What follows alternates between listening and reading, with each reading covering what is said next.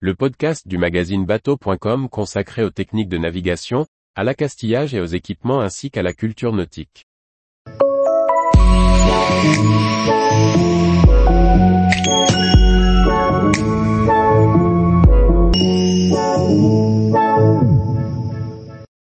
Un capitaine de 15 ans, l'adaptation du roman de Jules Verne en BD. Par François-Xavier Ricardou. Réalisé en deux tomes, un capitaine de 15 ans reprend le roman d'aventure de Jules Verne pour le décliner en bande dessinée. Si l'histoire est haletant, bourrée de rebondissements, à l'image de l'original, l'aborder par la BD offrira du plaisir aux jeunes lecteurs. Un capitaine de 15 ans est un roman d'aventure de Jules Verne. Il est repris en une bande dessinée destinée aux jeunes lecteurs. Ce récit d'aventure met en scène un jeune mousse qui, suite à la disparition du capitaine, se retrouve à la tête du Pilgrim, un brick goélette. Ce roman raconte comment le jeune entre dans la vie adulte, devant prendre de graves décisions. Avec cette aventure, le jeune lecteur peut facilement s'identifier au héros qui l'entraîne dans son sillage.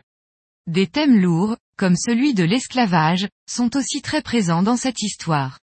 La présence du chien dingo, vengeur et fidèle, est aussi une bonne entrée pour les enfants. Cette adaptation en bande dessinée pourra séduire les plus jeunes, parfois peu enclins à se lancer dans la lecture d'un roman. La mise en page est agréable, avec un bon rythme narratif dans le dessin.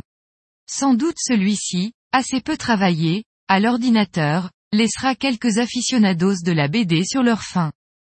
Réalisé en deux tomes, un capitaine de 15 ans se laisse lire sans difficulté.